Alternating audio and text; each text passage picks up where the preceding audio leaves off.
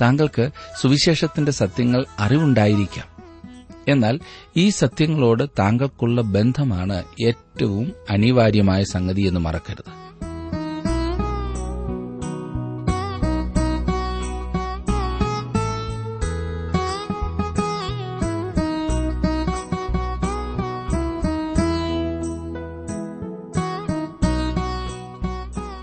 Trans World radio ഇന്ത്യയുടെ ജീവസന്ദേശ വചന പഠന പരിപാടിയിലേക്ക് സ്വാഗതം.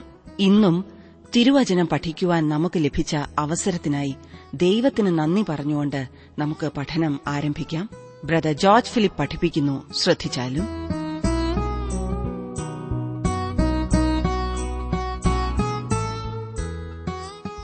ഏകാഗ്രചിത്തത അല്ലെങ്കിൽ ഒരേ ഒരു ലക്ഷ്യമെന്നത് ജീവിതത്തിന്റെ എത്ര പ്രധാനപ്പെട്ട കാര്യമാണെന്നറിയാമോ? ജീവിതത്തിന്റെ ആകെയുള്ള ലക്ഷ്യം എന്താകുന്നു എന്നുറപ്പില്ലാത്തതിനാൽ നാം പലപ്പോഴും എങ്ങുമെത്താതെ എങ്ങാണ്ടൊക്കെ പോയി അവസാനിക്കുന്നു. ആകെ ഇട്ടുകുഴച്ചതുകൊണ്ട് എന്താണ് നേടുന്നത്? പണസമ്പാദനമാണ് ജീവിതത്തിന്റെ ലക്ഷ്യമെന്ന് ചിന്തിച്ച് മുന്നേറിയ പലരും കുറെ കഴിയുമ്പോൾ തങ്ങൾ തെറ്റി എന്ന് മനസ്സിലാക്കുന്നു. സുഖലോലുപതയാകുന്നു ജീവിതത്തിന്റെ ലക്ഷ്യം ആക്കേണ്ടതെന്ന് കരുതി ജീവിക്കുന്നവരും നിരാശയിൽ എത്തിച്ചേരുന്നു. അധികാരവും സ്ഥാനമാനങ്ങളുമെല്ലാം ഇതേ കഥയാണ് പറയുന്നത്. എങ്കിൽ ജീവിതത്തിന്റെ ലക്ഷ്യം എന്താണ്? എന്തൊന്നിനാണ് നാം മുൻഗണന നൽകേണ്ടത്? ഇത് ഒരു വലിയ ചോദ്യമാണ്. ഇത് മഹാനായ ഒരു വ്യക്തിയുടെ ജീവിതാനുഭവങ്ങളിൽ നിന്ന് നമുക്കൊന്ന് അത് പരിശോധിക്കാം. ധനവാനായിരുന്ന വിദ്യാസമ്പന്നനായിരുന്ന സ്ഥാനമാനങ്ങളുണ്ടായിരുന്ന തർസോസുകാരനായ ശൌൽ. തനിക്ക് ലഭിച്ച അവസരങ്ങൾ മറ്റുള്ളവരെ താൻ അറിഞ്ഞ സന്തോഷത്തിലേക്ക് നേടണമെന്ന് മാത്രം ചിന്തിച്ച് പ്രവർത്തിക്കുന്നു. ആരുടെയും പ്രീതി പൌലോസ് ആവശ്യപ്പെടുന്നില്ല. ഒരൊറ്റ ലക്ഷ്യം എല്ലാവരും തന്നെപ്പോലെ സന്തോഷം അനുഭവിക്കുന്നവരാകണം. അതിനായി എന്ത് ത്യാഗവും സഹിക്കുവാൻ മരിക്കുവാനും പൌലോസ് തയ്യാറാണ്. അഗ്രിപ്പ രാജാവ് കൈസരിയിലെ ദേശാധിപതിയായിരുന്ന ഫെസ്തോസിനെ വന്ദനം ചെയ്യുവാൻ വന്നപ്പോൾ പൌലോസിനെക്കുറിച്ച് കേട്ടു. അവർ പൌലോസിന്റെ പ്രസംഗം ശ്രദ്ധിക്കുവാൻ തീരുമാനിച്ചു. അങ്ങനെ സകല ഉന്നതന്മാരും ചേർന്നുള്ള ഒരു സദസ്സിൽ പൌലോസിന് തന്റെ കാര്യം പറയുവാൻ അവസരം ലഭിക്കുന്നു.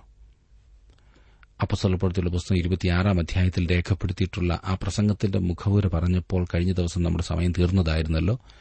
ആ ഭാഗം ഒന്ന് വായിച്ചിട്ട് വരണമെന്ന് ഞാൻ പറഞ്ഞിരുന്നല്ലോ. നമുക്ക് പൌലോസിന്റെ ആ പ്രസംഗം തന്നെ ഇന്നൊരുമിച്ചൊന്ന് ചിന്തിക്കാം. ഇരുപത്തിയാറാം അധ്യായത്തിന്റെ രണ്ട് മുതൽ ഇരുപത്തിമൂന്ന് വരെയുള്ള വാക്യങ്ങളിലാകുന്നു ആ പ്രസംഗം നാം കാണുന്നത്. ആ പ്രസംഗം ഞാനൊന്ന് വായിക്കട്ടെ. അഗ്രിപ്പ രാജാവെ യഹൂദന്മാർ എന്റെ മേൽ ചുമത്തുന്ന എല്ലാ കുറ്റങ്ങളെയും കുറിച്ച് ഇന്ന് തിരുമുൻപാകെ പ്രതിപാദിപ്പാൻ ഇടവന്നതുകൊണ്ട് വിശേഷാൽ നീ യഹൂദന്മാരുടെ ഇടയിലെ ആചാരങ്ങളും തർക്കങ്ങളും എല്ലാം അറിയുന്നവനാകിയാൽ ഞാൻ ഭാഗ്യവാൻ എന്ന് നിരൂപിക്കുന്നു. അതുകൊണ്ട് എന്റെ പ്രതിവാദം ക്ഷമയോടെ കേൾക്കണമെന്ന് അപേക്ഷിക്കുന്നു.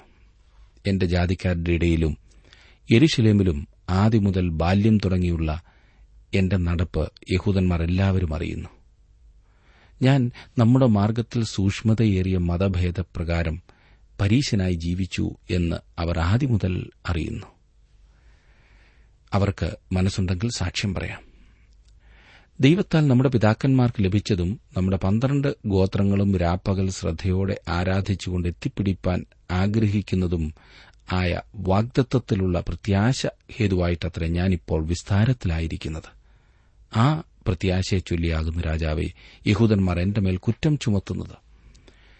എട്ടാം വാക്യത്തിൽ നാം കാണുന്നു ദൈവം മരിച്ചവരെ ഉയർപ്പിക്കുന്നത് വിശ്വാസയോഗ്യമല്ല എന്ന് നിങ്ങൾക്ക് തോന്നുന്നതെന്ത്? നസ്രേനായ യേശുവിന്റെ നാമത്തിന് വിരോധമായി പലതും പ്രവർത്തിക്കണം എന്ന് ഞാനും വിചാരിച്ചു സത്യം. അത് ഞാൻ എരുശലേമിൽ ചെയ്തിട്ടുമുണ്ട്. മഹാപുരോഹിതന്മാരോട് അധികാരപത്രം വാങ്ങി വിശുദ്ധന്മാരിൽ പലരെയും തടവിലാക്കി അടച്ചു. അവരെ നിഗ്രഹിക്കുന്ന സമയം ഞാനും സമ്മതം കൊടുത്തു. ഞാൻ എല്ലാ പള്ളികളിലും അവരെ പലപ്പോഴും ദണ്ണിപ്പിച്ചും കൊണ്ട് ദൂഷണം പറവാൻ നിർബന്ധിക്കുകയും അവരുടെ നേരെ അത്യന്തം ഭ്രാന്ത് പിടിച്ച് അന്യപട്ടണങ്ങളോളവും ചെന്ന് അവരെ ഉപദ്രവിക്കുകയും ചെയ്തു.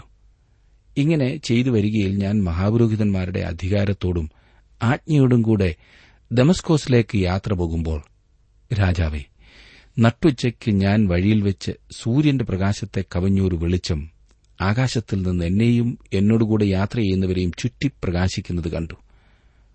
പതിനാലാം വാക്യം നോക്കിക്കേ. ഞങ്ങൾ എല്ലാവരും നിലത്ത് വീണപ്പോൾ ശൌലെ ശൌലെ നീ എന്നെ ഉപദ്രവിക്കുന്നതെന്ത്? മുള്ളിന്റെ നേരെ ഉദയ്ക്കുന്നത് നിനക്ക് വിഷമം ആകുന്നു എന്ന് എബ്രായ ഭാഷയിൽ എന്നോട് പറയുന്ന ഒരു ശബ്ദം ഞാൻ കേട്ടു. നീ ആരാകുന്നു കർത്താവേ എന്ന് ഞാൻ ചോദിച്ചതിന് കർത്താവ് നീ ഉപദ്രവിക്കുന്ന യേശു തന്നെ ഞാൻ. എങ്കിലും എഴുന്നേറ്റ് നിവർന്നു നിൽക്ക. നീ എന്നെ കണ്ടതിനും ഇനി ഞാൻ നിനക്ക് പ്രത്യക്ഷൻ ആവാനിരിക്കുന്നതിനും നിന്നെ ശുശ്രൂഷകനും സാക്ഷിയുമായി നിയമിപ്പാൻ ഞാൻ നിനക്ക് പ്രത്യക്ഷനായി. ജനത്തിന്റെയും ജാതികളുടെയും കയ്യിൽ നിന്ന് ഞാൻ നിന്നെ രക്ഷിക്കും. അവർക്ക് പാപമോചനവും എന്നിലുള്ള വിശ്വാസത്താൽ ശുദ്ധീകരിക്കപ്പെട്ടവരുടെ ഇടയിൽ അവകാശവും ലഭിക്കേണ്ടതിന് അവരുടെ കണ്ണു തുറപ്പാനും അവരെ ഇരുളിൽ നിന്ന് വെളിച്ചത്തിലേക്കും സാത്താന്റെ അധികാരത്തിൽ നിന്ന് ദൈവത്തിങ്കിലേക്കും തിരിപ്പാനും ഞാനിപ്പോൾ നിന്നെ അവരുടെ അടുക്കൽ അയക്കുന്നു എന്ന് കൽപ്പിച്ചു. അതുകൊണ്ട് അഗ്രിപ്പ രാജാവെ ഞാൻ സ്വർഗീയ ദർശനത്തിന് അനുസരണക്കേട് കാണിക്കാതെ ആദ്യം ദമസ്കോസിലും യെരുഷലേമിലും യഹൂദ്യ ദേശത്തെങ്ങും ഉള്ളവരോടും പിന്നെ ജാതികളോടും മാനസാന്തരപ്പെട്ട് ദൈവത്തെങ്കിലേക്ക് തിരിഞ്ഞ് മാനസാന്തരത്തിന് യോഗ്യമായ പ്രവൃത്തികൾ ചെയ്യണം എന്ന് പ്രസംഗിച്ചു. ഇത് നിമിത്തം യഹൂദന്മാർ ദേവാലയത്തിൽ വെച്ച് എന്നെ പിടിച്ച് കൊല്ലുവാൻ ശ്രമിച്ചു. എന്നാൽ ദൈവത്തിന്റെ സഹായം ലഭിക്കിയാൽ ഞാൻ ഇന്നുവരെ നിൽക്കുകയും ചെറിയവരോടും വലിയവരോടും സാക്ഷ്യം പറഞ്ഞു പോരുകയും ചെയ്യുന്നു. ക്രിസ്തു കഷ്ടം അനുഭവിക്കുകയും മരിച്ചവരുടെ പുനരുത്ഥാനത്തിൽ ആദ്യനായി ജനത്തോടും ജാതികളോടും വെളിച്ചം അറിയിക്കുകയും ചെയ്യും എന്ന പ്രവാചകന്മാരും മോശയും ഭാവി കാലത്തെക്കുറിച്ച് പ്രസ്താവിച്ചതൊഴികെ വേറെയൊന്നും ഞാൻ പറയുന്നില്ല. തന്റെ പ്രവർത്തനത്തിന്റെ ലഘുവായ വിവരണം നൽകിയതിനു ശേഷം പൌലോസ് താൻ ഒരു പരീശനായി ജീവിച്ചത് എപ്രകാരമാണെന്ന് പറയുകയും ദമസ്കോസിലെ വഴിയിൽ വെച്ചുണ്ടായ സംഭവത്തെക്കുറിച്ച് വിവരിക്കുകയും ചെയ്യുന്നു. നസ്രയനായി യേശുവിന്റെ നാമത്തിന് വിരോധമായി പലതും പ്രവർത്തിക്കണം എന്ന് ഞാൻ വിചാരിച്ചിരുന്നു എന്ന് പൌലോസ് പറയുന്നു. തർസോസുകാരനായ ശൌലിനേക്കാൾ കഠിനനും ക്രൂരനുമായ ഒരു ശത്രു യേശുക്രിസ്തുവിന് ഒരിക്കലും ഉണ്ടായിരുന്നിട്ടില്ല. അവന് യേശുക്രിസ്തുവിനോടും സുവിശേഷത്തോടും രൂഢമൂലമായ ശത്രുത്വമാണ് ഉണ്ടായിരുന്നത്. യരുഷലേമിലെ സഭയെ താൻ എപ്രകാരമാണ് മുടിച്ചു കളഞ്ഞതെന്നും അനേകം വിശുദ്ധന്മാരെ തടവിലടച്ചതും എപ്രകാരമാണെന്ന് പൌലോസ് പറയുന്നു. അതുകൊണ്ടാണ് പൌലോസിന് രണ്ടു വർഷം തടവിൽ കഴിയുന്നതിനും മതനേതാക്കന്മാരിൽ നിന്നുള്ള ദൂഷണം സഹിക്കുന്നതിനും കഴിഞ്ഞത്. അവൻ അവരിൽ ഒരാളായിരുന്നു. അവൻ എപ്രകാരമാണ് ചിന്തിക്കുന്നത് എന്ന് അവനറിയാമായിരുന്നു. അനന്തരം പതിമൂന്നാം വാക്യത്തിൽ ദമസ്കോസിന്റെ വഴിയിൽ വെച്ചുണ്ടായ അനുഭവത്തെക്കുറിച്ച് സൂചിപ്പിക്കുന്നു. താൻ ദൈവഹിതത്തിനെതിരായിട്ടാണ് പോകുന്നത് എന്ന കാര്യം പൌലോസിന് മനസ്സിലായി. ഏതാനും വർഷങ്ങൾക്ക് ശേഷം ഫിലിപ്പിയിലെ വിശ്വാസികൾക്ക് പൌലോസ് ഈ അനുഭവത്തെക്കുറിച്ച് എഴുതിയത് ഇപ്രകാരമാണ്. ഫിലിപ്പ് ലേഖനം മൂന്നാം അധ്യായത്തിന്റെ ഏഴും എട്ടും വാക്യങ്ങളിൽ എങ്കിലും എനിക്ക് ലാഭമായിരുന്നതൊക്കെയും ഞാൻ ക്രിസ്തു നിമിത്തം ഛേദം എന്ന് എണ്ണിയിരിക്കുന്നു. അത്രയുമല്ല എന്റെ കർത്താവായ ക്രിസ്തുയേശുവിനെക്കുറിച്ചുള്ള പരിജ്ഞാനത്തിന്റെ ശ്രേഷ്ഠത നിമിത്തം ഞാൻ ഇപ്പോഴും എല്ലാം ഛേദം എന്നെണ്ണുന്നു. പൌലോസിന്റെ ജീവിതത്തിൽ വാസ്തവമായി ഒരു വിപ്ലവകരമായ വ്യതിയാനമുണ്ടായി. പൌലോസ് മതത്തിൽ ആശ്രയിച്ചിരുന്നു. എന്നാൽ യേശുക്രിസ്തുവിനെ കണ്ടുമുട്ടിയപ്പോൾ അവൻ മതത്തിൽ നിന്നെല്ലാം സ്വതന്ത്രനായി തീർന്നു തനിക്ക് ലാഭമായിരുന്നതെല്ലാം ഛേദം എന്ന് അവൻ എണ്ണി. താൻ ഏറ്റവും അധികം വെറുത്തിരുന്ന യേശുക്രിസ്തു എന്ന വ്യക്തി അവന്റെ ജീവിതത്തിലെ ഏറ്റവും അധികം ഇഷ്ടവ്യക്തിയായി മാറി. താൻ കണ്ട ദർശനത്തിന്റെ യാഥാർത്ഥ്യത്തെക്കുറിച്ച് പിന്നീട് പൌലോസ് ഫെസ്തോസിനും അഗ്രിപ്പ രാജാവിനും വിശദീകരിച്ചു കൊടുക്കുന്നു. ജാതികളോട് സുവിശേഷം പ്രസംഗിപ്പാൻ ദൈവം അവനെ നിയോഗിക്കുകയും അവരുടെ ഇടയിൽ നിന്ന് അവനെ വിടുവിക്കാമെന്ന് വാഗ്ദത്തം ചെയ്യുകയും ചെയ്തു. ആ അവസരത്തിൽ തന്നെ അവൻ രണ്ട് ശക്തരായ ആളുകളുടെ നടുവിൽ നിൽക്കുകയാണ്. എന്നാൽ അവർക്കവനെ ഒന്നും ചെയ്യുവാൻ കഴിയുമായിരുന്നില്ല. കാരണം അവൻ കൈസരെ അഭയം ചൊല്ലിയിരിക്കുന്നു. എന്നാൽ അവന് അവരോട് സുവിശേഷം പറയുകയും ചെയ്യാമായിരുന്നു. എത്ര മനോഹരമായ ഒരു അവസരമില്ലേ? പത്തൊൻപത് മുതലുള്ള വാക്യങ്ങളിൽ തനിക്കുണ്ടായ ദർശനത്തിന് എന്ത് പ്രത്യുത്തരമുണ്ടായി എന്ന് പൌലോസ് പറയുന്നു. അതുകൊണ്ട് അഗ്രിപ്പ രാജാവെ ഞാൻ സ്വർഗീയ ദർശനത്തിന് അനുസരണക്കേട് കാണിച്ചില്ല എന്ന് പറയുന്നു. വേറെ വിധത്തിൽ പറഞ്ഞാൽ എന്റെ സ്ഥാനത്ത് നീ ആയിരുന്നുവെങ്കിൽ അത് തന്നെ ചെയ്തേനെയും രാജാവേ എന്ന്. ഈ മാർഗം പഴയ നിയമത്തിന്റെ പുരോഗതിയും പൂർത്തീകരണവുമാകുന്നു എന്ന് ആരംഭം മുതൽ പൌലോസ് വ്യക്തമാക്കുന്നു. എന്നാൽ ദൈവത്തിന്റെ സഹായം ലഭിക്കിയാൽ ഞാൻ ഇന്ന് വരെ നിൽക്കുകയും ചെറിയവരോടും വലിയവരോടും സാക്ഷ്യം പറഞ്ഞു പോരുകയും ചെയ്യുന്നു. ഇത് പഴയ നിയമത്തിന് വിരുദ്ധമല്ല. തുടർന്ന് പൌലോസ് അഗ്രിപ്പ രാജാവിനോട് സുവിശേഷം അറിയിക്കുന്നു. അന്ന് അവിടെ കൂടിയിരുന്ന ബഹുപുരുഷാരം അത് കേട്ടു. ക്രിസ്തു കഷ്ടമനുഭവിക്കുകയും മരിച്ചവരുടെ പുനരുത്ഥാനത്തിൽ ആദ്യനായി ജനത്തോടും ജാതികളോടും വെളിച്ചം അറിയിക്കുകയും ചെയ്യും എന്ന് പ്രവാചകന്മാരും മോശയും ഭാവികാലത്തെക്കുറിച്ച് പ്രസ്താവിച്ചതൊഴികെ വേറെയൊന്നും ഞാൻ പറയുന്നില്ല എന്നത്രേ ഇരുപത്തിമൂന്നാം വാക്യത്തിൽ നാം കാണുന്നത്. അഗരിപ്പ രാജാവ് ജാതിയിൽപ്പെട്ട ഒരാളാകയാൽ ജാതികൾ എന്ന വാക്ക് പൌലോസ് ശക്തമായി ഉപയോഗിച്ചു എന്നത്രേ ഞാൻ ചിന്തിക്കുന്നത്. പൌലോസ് സുവിശേഷം ഇവിടെ പ്രസ്താവിച്ചത് ശ്രദ്ധിക്കുക. ക്രിസ്തു നമ്മുടെ പാപങ്ങൾക്ക് വേണ്ടി മരിച്ചു. അവൻ അടക്കപ്പെട്ടു. അവൻ ഉയർത്തെഴുന്നേറ്റു. പൗലോസ് സാധാരണ ചെയ്യാറുള്ളതുപോലെ ഉയർത്തെഴുന്നേൽപ്പിന്റെ കാര്യത്തിന് പ്രാധാന്യം നൽകിയിരിക്കുന്നു. പ്രിയ സുഹൃത്തെ കർത്താവ് യേശുക്രിസ്തുവിന്റെ പുനരുദ്ധാനത്തെക്കുറിച്ച് സൂചിപ്പിക്കാതെ നാം ഒരിക്കലും അവന്റെ മരണത്തെക്കുറിച്ച് പ്രസംഗിക്കരുത് കേട്ടോ. ദൈവം മനുഷ്യ മനുഷ്യചരിത്രത്തിൽ കടന്നുവന്ന് മനുഷ്യനു വേണ്ടി പ്രവർത്തിച്ചു എന്ന കാര്യം പൌലോസ് കൂടി വന്നവർക്ക് കാണിച്ചു കൊടുക്കുന്നു. ദൈവം തന്റെ സ്നേഹത്തെ പ്രദർശിപ്പിച്ചു. ദൈവം തന്റെ പുത്രനെ നൽകുവാൻ തക്കവണ്ണം ലോകത്തെ അത്രമാത്രം സ്നേഹിച്ചു. പെട്ടെന്ന് ഫെസ്തോസ് ഇടപെട്ടുകൊണ്ട് സംസാരിക്കുന്നതായി കാണാം. ഞാനൊന്ന് വായിക്കാം. ഇരുപത്തിനാല് ഇരുപത്തിയഞ്ചും വാക്യങ്ങൾ ശ്രദ്ധേയമാണ്. ഇങ്ങനെ പ്രതിവാദിക്കയിൽ ഫെസ്തോസ് പൌലോസൈ നിനക്ക് ഭ്രാന്തുണ്ട്. വിദ്യാബഹുത്വത്താൽ നിനക്ക് ഭ്രാന്ത് പിടിച്ചിരിക്കുന്നു എന്നുറക്ക പറഞ്ഞു. അതിന് പൌലോസ് രാജസ്ത്രീ ഫെസ്തോസെ എനിക്ക് ഭ്രാന്തില്ല. ഞാൻ സത്യവും സുബോധവുമായ വാക്കത്രേ സംസാരിക്കുന്നത്. എത്ര മനോഹരമായിരിക്കുന്നില്ലേ? ഈ അവസരത്തിൽ പൌലോസിന്റെ പ്രസംഗത്തിന് തടസ്സമുണ്ടായത് നിർഭാഗ്യമായിപ്പോയി എന്ന് തോന്നാവുന്നതാണ്. എന്നാൽ എത്ര മര്യാദയോടെയാണ് പൌലോസ് ഫെസ്തോസിന് മറുപടി നൽകുന്നത് എന്ന കാര്യം ശ്രദ്ധിക്കുക. ശാന്തമായ രീതിയിലുള്ള പൌലോസിന്റെ പ്രതികരണത്തിൽ നിന്ന് തന്നെ അവൻ ഭ്രാന്തനല്ല എന്ന കാര്യം വ്യക്തമായിരുന്നു.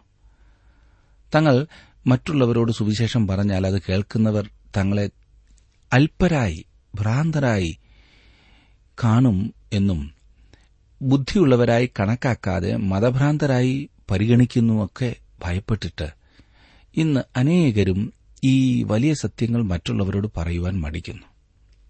ഇത് വല്ല പാവപ്പെട്ടവരുടെയും പണിയൊന്നുമില്ലാത്തവരുടെയും അധികം ചിന്തിക്കാത്തവരുടെയും ഒക്കെ തൊഴിലാണെന്നാണല്ലോ വയ്പ് ഒരുതരം മതഭ്രാന്ത്.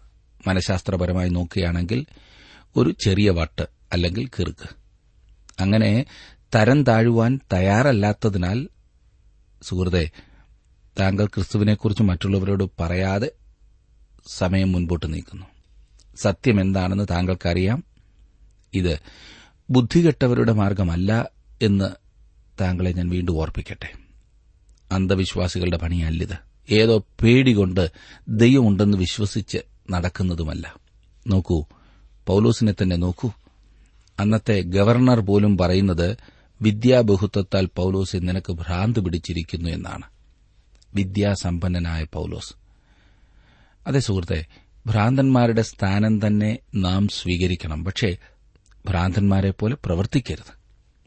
വിശുദ്ധ പൌലോസ് ചെയ്തതുപോലെ നാം ബുദ്ധിയോടും വിനയത്തോടും സുവിശേഷം അറിയിക്കണം. അധികം പഠിത്തമില്ലാതിരുന്നതിനാലോ വേറെ പണിയൊന്നും കിട്ടാതിരുന്നതിനാലോ സുവിശേഷ വേലയ്ക്ക് ഇറങ്ങിയവരാകരുത് നാം. നാം ദൈവവിളി വ്യക്തമായി അറിഞ്ഞവരായിരിക്കണം. നാം ഓരോരുത്തരും അങ്ങനെയായിരിക്കണം. ഫെസ്തോസിന് ഉത്തരം നൽകിയതിനു ശേഷം പൌലോസ് അഗ്രിപ്പ രാജാവിംഗിലേക്ക് തിരിഞ്ഞ് ഒരു ചോദ്യം ഉന്നയിക്കുന്നത് ശ്രദ്ധിക്കുക. ഇരുപത്തിയാറും ഇരുപത്തിയേഴും വാക്യങ്ങളിൽ രാജാവിന് ഇതിനെക്കുറിച്ച് അറിവുള്ളതുകൊണ്ട് അവനോട് ഞാൻ പ്രാഗൽഭ്യത്തോടെ സംസാരിക്കുന്നു. അവന് ഇതൊന്നും മറവായിരിക്കുന്നില്ല എന്നെനിക്ക് നിശ്ചയമുണ്ട്. അത് ഒരു കോണിൽ നടന്നതല്ല. അഗ്രിപ്പ രാജാവെ പ്രവാചകന്മാരെ വിശ്വസിക്കുന്നുവോ? വിശ്വസിക്കുന്നു എന്ന് ഞാൻ അറിയുന്നു എന്ന് പറഞ്ഞു. നോക്കേ താങ്കൾക്ക് അർത്ഥവത്താകാതെ തന്നെ ചില വസ്തുതകൾ വിശ്വസിക്കുവാൻ കഴിയും കേട്ടോ. താങ്കൾക്ക് സുവിശേഷത്തിന്റെ സത്യങ്ങൾ അറിവുണ്ടായിരിക്കാം. എന്നാൽ ഈ സത്യങ്ങളോട് താങ്കൾക്കുള്ള ബന്ധമാണ് ഏറ്റവും അനിവാര്യമായ സംഗതി എന്ന് മറക്കരുത്. ഇരുപത്തെട്ടും ഇരുപത്തിയൊൻപതും വാക്യങ്ങളിൽ അഗ്രിപ്പ പൌലോസിനോട് ഞാൻ ക്രിസ്ത്യാനിയായി തീരുവാൻ നീ എന്നെ അല്പം കൊണ്ട് സമ്മതിപ്പിക്കുന്നു എന്ന് പറഞ്ഞു. അതിന് പൌലോസ് നീ മാത്രമല്ല ഇന്ന് എന്റെ പ്രസംഗം കേൾക്കുന്നവരെല്ലാവരും അല്പം കൊണ്ടാകട്ടെ അധികം കൊണ്ടാകട്ടെ ഈ ചങ്ങല ഒഴികെ എന്നെപ്പോലെ ആകേണം എന്ന് ഞാൻ ദൈവത്തോട് അപേക്ഷിക്കുന്നു എന്ന് പറഞ്ഞു. അഗ്രിപ്പാവ് ഒരു ബുദ്ധിമാനായ രാജാവായിരുന്നു. ഞാൻ ക്രിസ്ത്യാനിയായി തീരുവാൻ നീ എന്നെ അല്പം കൊണ്ട് സമ്മതിപ്പിക്കുകയാണ് ചെയ്യുന്നത് എന്ന് അയാൾ പറയുന്നു. സുഹൃത്തെ ഒരു വ്യക്തി സുവിശേഷം എല്ലാം അറിഞ്ഞിട്ടും നിത്യനാശത്തിലേക്ക് പോകുവാൻ ഇടയുണ്ട് എന്ന കാര്യം നിങ്ങൾ മനസ്സിലാക്കുന്നുണ്ടോ? അത് എത്രമാത്രം നിർഭാഗ്യകരമായ കാര്യമാണ്. അഗരിപ്പ രാജാവിന്റെ അവസ്ഥ അതായിരുന്നു. അല്പം പോരാ ഒന്നുകിൽ മുഴുവനായി അല്ലെങ്കിൽ ഒന്നുമില്ലാത്ത അവസ്ഥയാണ്. ഒന്നുകിൽ താങ്കൾ ക്രിസ്തുവിനെ സ്വീകരിക്കുന്നു അല്ലെങ്കിൽ അവനെ ത്യജിക്കുന്നു. ഒന്നുകിൽ താങ്കൾ ക്രിസ്തു ഉള്ള ഒരു വ്യക്തിയാണ് അല്ലാത്തപക്ഷം താങ്കൾക്ക് ക്രിസ്തു ഇല്ല. ഒന്നുകിൽ താങ്കൾ ക്രിസ്തുവിൽ ആശ്രയിക്കുന്നു അല്ലെങ്കിൽ അവനിൽ ആശ്രയിക്കുന്നില്ല. ഒന്നുകിൽ ക്രിസ്തു താങ്കളുടെ രക്ഷകൻ അല്ലാത്ത പക്ഷവൻ അവൻ താങ്കളുടെ രക്ഷകനല്ല. ഇതിൽ ഏതെങ്കിലും ഒന്നേ സാധ്യമാകുകയുള്ളൂ മൂന്നാമതൊരു അവസ്ഥയില്ല. ഇതിന് മധ്യത്തിലായ വേറൊരു സ്ഥാനവുമില്ല. അല്പം കൊണ്ട് വിശ്വസിക്കുന്ന അവസ്ഥയല്ല. പൂർണമായ വിശ്വാസവും തീരുമാനവുമാണ് ക്രിസ്തുവിനെ പിൻപറ്റുന്നതിനാവശ്യമായിരിക്കുന്നത്. നീ മാത്രമല്ല ഇന്ന് എന്റെ പ്രസംഗം കേൾക്കുന്നവർ എല്ലാവരും അല്പം കൊണ്ടാകട്ടെ അധികം കൊണ്ടാകട്ടെ ഈ ചങ്ങല ഒഴികെ എന്നെപ്പോലെ ആകണമെന്ന് ഞാൻ ദൈവത്തോട് അപേക്ഷിക്കുന്നു എന്ന് പൌലോസ് മറുപടി പറഞ്ഞു. അവരെല്ലാവരും ക്രിസ്തുവുമായി ബന്ധപ്പെടണമെന്നും ചങ്ങല ഒഴികെ തന്നെ പോലെ ആയിത്തീരണമെന്നും താൻ ആഗ്രഹിക്കുന്നു എന്നാണ് പൌലോസ് പറയുന്നത്. ആത്മാഭിമാനിയും തീഷ്ണതയുമുള്ള ഒരു പരീശനായിരുന്നു ഇത് പറയുന്നത് എന്നോർക്കണം. ഏതാനും വർഷങ്ങൾക്ക് മുൻപ് ക്രിസ്ത്യാനികളെ പിടിച്ചുകെട്ടി തടവിലാക്കുകയും കൊല്ലുകയും ചെയ്തിരുന്ന വ്യക്തിയാണിത് എന്നോർത്തിരിക്കേണ്ടതത്രേ. എന്നാൽ ഇപ്പോൾ അവന്റെ ചിന്താഗതിക്ക് മാറ്റം ഭവിച്ചിരിക്കുന്നു. എല്ലാവരും കർത്താവായ യേശുക്രിസ്തുവുമായി സജീവ ബന്ധത്തിൽ വരേണം എന്നതാണ് പൌലോസിന്റെ ഇപ്പോഴത്തെ ആഗ്രഹം. തർസൂസുകാരനായ ശൌലിലുണ്ടായ രൂപാന്തരത്തെക്കുറിച്ച് ഏതൊരാളും അത്ഭുതപ്പെടുമെന്നതിൽ സംശയമില്ല. എന്താണ് അതിന്റെ വിശദീകരണം? യേശു ജീവിക്കുന്നു എന്നത് തന്നെ. അവൻ മരിച്ചവരിൽ നിന്ന് ഉയർത്തെഴുന്നേറ്റിരിക്കുന്നു. അഗരിപ്പ രാജാവിന്റെ മുൻപാകെ സാക്ഷ്യം പറയുമ്പോൾ ആദ്യം തന്നെ ദൈവം മരിച്ചവരെ ഉയർപ്പിക്കുന്നത് വിശ്വാസയോഗ്യമല്ല എന്ന് നിങ്ങൾക്ക് തോന്നുന്നത് എന്ത് എന്ന് പൌലോസ് പറയുവാൻ കാരണം അതത്രേ. അവിശ്വസനീയമായി യാതൊന്നും അതിലില്ല. വിവിധ രംഗങ്ങളിൽ രണ്ടായിരം വർഷക്കാലത്തെ മനുഷ്യന്റെ അറിവിന്റെ പുരോഗതി ഉയർത്തെഴുന്നേൽപ്പിൽ വിശ്വസിക്കുവാൻ കൂടുതൽ സഹായമാവുകയാണ് ചെയ്തിട്ടുള്ളത് എന്നോർക്കണം. യേശു മരിച്ചവരിൽ നിന്ന് ഉയർത്തെഴുന്നേറ്റതിനാൽ ഒരു ന്യായവിധി വരുവാൻ പോകുന്നു. വേറൊരു സിംഹാസനമുണ്ട് അതിൽ യേശു ഇരിക്കുന്നു. വേറൊരു തടവുകാരനുണ്ട് അത് ഞാനും നിങ്ങളുമാണ്. ഒന്നുകിൽ അവന്റെ മുൻപിൽ തലവണക്കി രക്ഷിതാവും കർത്താവുമായി അവനെ സ്വീകരിച്ചു നിൽക്കുക. അല്ലാത്തപക്ഷം ന്യായവിധി ദിവസത്തിൽ താങ്കൾ കണക്ക് ബോധിപ്പിക്കേണ്ടി വരും രക്ഷിക്കപ്പെട്ടവനും രക്ഷിക്കപ്പെടാത്തവനും ഉയർത്തെഴുന്നേൽപ്പ് ഒരുപോലെ ബാധിക്കുന്ന വസ്തുതയാണ്. എത്ര കൃത്യമായും വ്യക്തമായിട്ടുമാണ് പൌലോസ് ഈ സംഗതി രാജാവിനോടും ഗവർണറോടും അറിയിക്കുന്നത്. യാതൊരു സങ്കോചവുമില്ലാതെ. എന്നെ ശ്രദ്ധിക്കുന്ന പ്രിയ സുഹൃത്തെ താങ്കളുടെ ജീവിതത്തിൽ അറിഞ്ഞ സത്യം മറ്റുള്ളവരോട് പറയുന്നതിന് താങ്കളെ തടസ്സപ്പെടുത്തുന്ന താങ്കളുടെ ചിന്താഗതി എന്താണ്? പലപ്പോഴും പറയണമെന്നുണ്ട്. സാധിക്കുന്നില്ല. ഏതോ പിൻപോട്ട് പിടിക്കുന്നു. ഞാൻ പറയാം അങ്ങനെ പിൻപോട്ട് പിടിക്കുന്നത് ദൈവത്തിന്റെ ആത്മാവല്ല. പിശാജിന്റെ തന്ത്രമാകുന്നു. ഈ ചിന്താഗതി നാം പ്രത്യേകം മനസ്സിലാക്കണം. ഈ സത്യം നാം അംഗീകരിക്കണം. പൌലോസിനെ യാതൊന്നും പിൻപോട്ട് പിടിച്ചു നിർത്തിയില്ല. അത് അവന്റെ ജീവിതം സഫലമായ ഒന്നാക്കി തീർത്തു നൂറ്റാണ്ടുകളിലൂടെ അവൻ മനുഷ്യജാതിക്ക് ആവേശമായി തീർന്നത് അതൊന്നുകൊണ്ട് മാത്രമാണ്. അവൻ രാജാവിനോടും ഗവർണറോടും പറയുകയാണ് നിങ്ങളുൾപ്പെടെ ഇവിടെ ഇന്നെന്നെ കേൾക്കുന്ന ഈ പ്രധാനപ്പെട്ട എല്ലാവരും എന്നെപ്പോലെ ആകണം എന്ന് ഞാൻ ആശിക്കുന്നു. പ്രിയ സുഹൃത്തെ താങ്കളുടെ ജീവിതത്തിൽ അപ്രകാരം ഒരു ആഗ്രഹത്തോടുകൂടിയാണോ മുൻപോട്ടു പോകുന്നത്? താൽക്കാലികമായ വിടുതലിനു വേണ്ടി അറിഞ്ഞ സത്യത്തെ ത്യാഗം ചെയ്യുന്ന മനോഭാവമാകുന്നുവെങ്കിൽ അത് ജീവിതത്തിൽ ഒരിക്കലും നന്മയാകില്ല എന്നോർക്കണം. ഇനിയും ഒടുവിലത്തെ മൂന്ന് വാക്യങ്ങൾ കൂടി നോക്കിക്കാട്ട്. മുപ്പത് മുതൽ മുപ്പത്തിരണ്ട് വരെ. അപ്പോൾ രാജാവും ദേശാധിപതിയും ബെർണീക്കയും അവരോടുകൂടി ഇരുന്നവരും എഴുന്നേറ്റ് മാറി നിന്നു. ഈ മനുഷ്യൻ മരണത്തിനോ ചങ്ങലയ്ക്കോ യോഗ്യമായത് ഒന്നും ചെയ്തിട്ടില്ല എന്ന് തമ്മിൽ പറഞ്ഞു. കൈസരെ അഭയം ചൊല്ലിയിരുന്നില്ലെങ്കിൽ അവനെ വിട്ടയപ്പാൻ കഴിയുമായിരുന്നു എന്ന് അഗരിപ്പാവ് ഫെസ്തോസിനോട് പറഞ്ഞു. പൌലോസ് റോമിലേക്ക് പോകും എന്നത് ഇപ്പോൾ വ്യക്തമാകുന്നു. പൌലോസ് കൈസരെ അഭയം ചൊല്ലിയത് ശരിയായ കാര്യമായിരുന്നോ എന്ന് ചിലർ ചോദ്യം ചെയ്യാറുണ്ട് എന്ന കാര്യം നാം മുമ്പ് സൂചിപ്പിച്ചുവല്ലോ. പൌലോസ് ഈ കാര്യത്തിൽ തെറ്റ് ചെയ്തു എന്ന് വിചാരിക്കുന്നവരും കുറവല്ല. എന്നാൽ അത് തെറ്റായിരുന്നു എന്ന് ഞാൻ ചിന്തിക്കുന്നില്ല. റോമർക്കെഴുതിയ ലേഖനത്തിൽ റോമിലേക്ക് പോകുവാനുള്ള പൌലോസിന്റെ ആഗ്രഹം പ്രകടമായിരിക്കുന്നു. ഒന്നാം അധ്യായത്തിന്റെ ഒൻപതാം വാക്യം റോമലേഖനം ഒന്നിന്റെ ഒൻപത്. ഞാൻ ഇടവിടാതെ നിങ്ങളെ ഓർത്തുകൊണ്ട് ദൈവേഷ്ടത്താൽ എപ്പോഴെങ്കിലും നിങ്ങളുടെ അടുക്കൽ വരുവാൻ സാധിക്കേണ്ടതിന് എന്റെ പ്രാർത്ഥനയിൽ എപ്പോഴും യാചിക്കുന്നു. പൌലോസ് റോമിലേക്ക് പോകുന്നു എന്നത് ശരി തന്നെ. എന്നാൽ സഫലമായൊരു യാത്രയായിരുന്നുവോ അത്? ഇത് താങ്കൾക്കും സംശയമുണ്ടാക്കുന്ന വിഷയമായിരിക്കാം.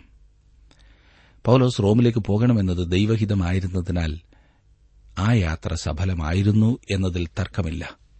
ദൈവത്തിന് അതേക്കുറിച്ചൊരു പദ്ധതിയുണ്ടായിരുന്നു. അതുകൊണ്ടാണല്ലോ നേരത്തെ ദൈവം അവനോട് പറഞ്ഞത് നീ യെരുശലേമിൽ മാത്രമല്ല റോമയിലും എന്നെ സാക്ഷിക്കുമെന്ന്. ദൈവത്തിന്റെ വഴികൾ നാം ചിന്തിക്കുന്നതിൽ നിന്നും വളരെ വ്യത്യസ്തമാണ്. അവിടുന്ന് നമ്മെ സഫലമായ ഒരു ജീവിതത്തിനു വേണ്ടി ശരിയായ പാതയിലൂടെ മുൻപോട്ട് നയിക്കുന്ന ദൈവമാണ്. എന്നെ ശ്രദ്ധിക്കുന്ന പ്രിയ സഹോദര പ്രിയ സഹോദരി താങ്കളുടെ ജീവിതത്തിൽ ദൈവഹിതത്തിൽ മുൻപോട്ട് പോകുവാൻ സാധിക്കുന്നുണ്ടോ?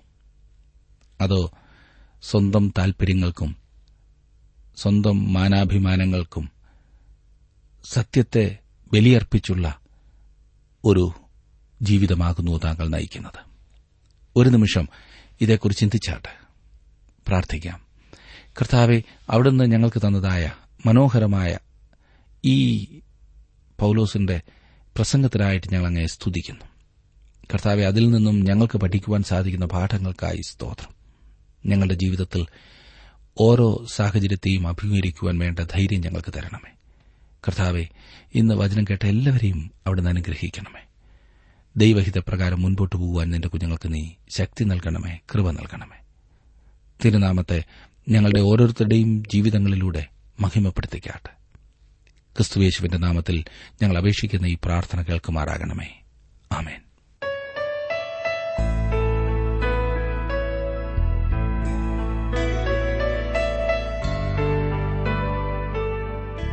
വിഷയവിഭജനം ആവശ്യമുള്ളവർ ഇന്ന് തന്നെ ഞങ്ങളുമായി ബന്ധപ്പെട്ടാലും. കൂടാതെ ഓഡിയോ സി ഡി തയ്യാറാകുന്നുണ്ട് ആഗ്രഹിക്കുന്നവർ ഞങ്ങളുടെ തിരുവല്ല ഓഫീസുമായി ബന്ധപ്പെട്ടാലും.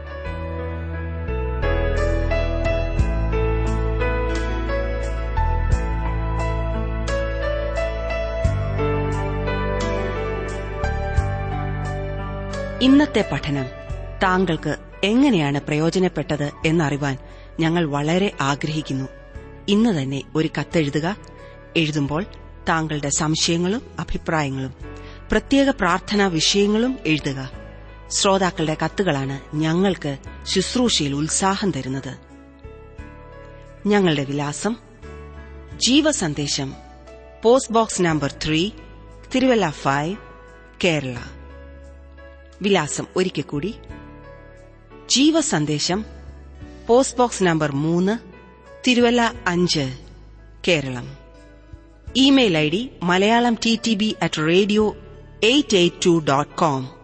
ഞങ്ങളുമായി നേരിൽ സംസാരിക്കുവാൻ ആഗ്രഹിക്കുന്നവർ ഒൻപത് നാല് നാല് ഏഴ് ഏഴ് ആറ് ഏഴ് മൂന്ന് ഏഴ് എട്ട് nine four four seven seven six seven three seven eight എന്ന ഫോൺ നമ്പറിൽ ഉടനെ വിളിക്കുക. ഇന്റർനെറ്റിലും ഞങ്ങളുടെ പരിപാടി ലഭ്യമാണ്. website radio882.com.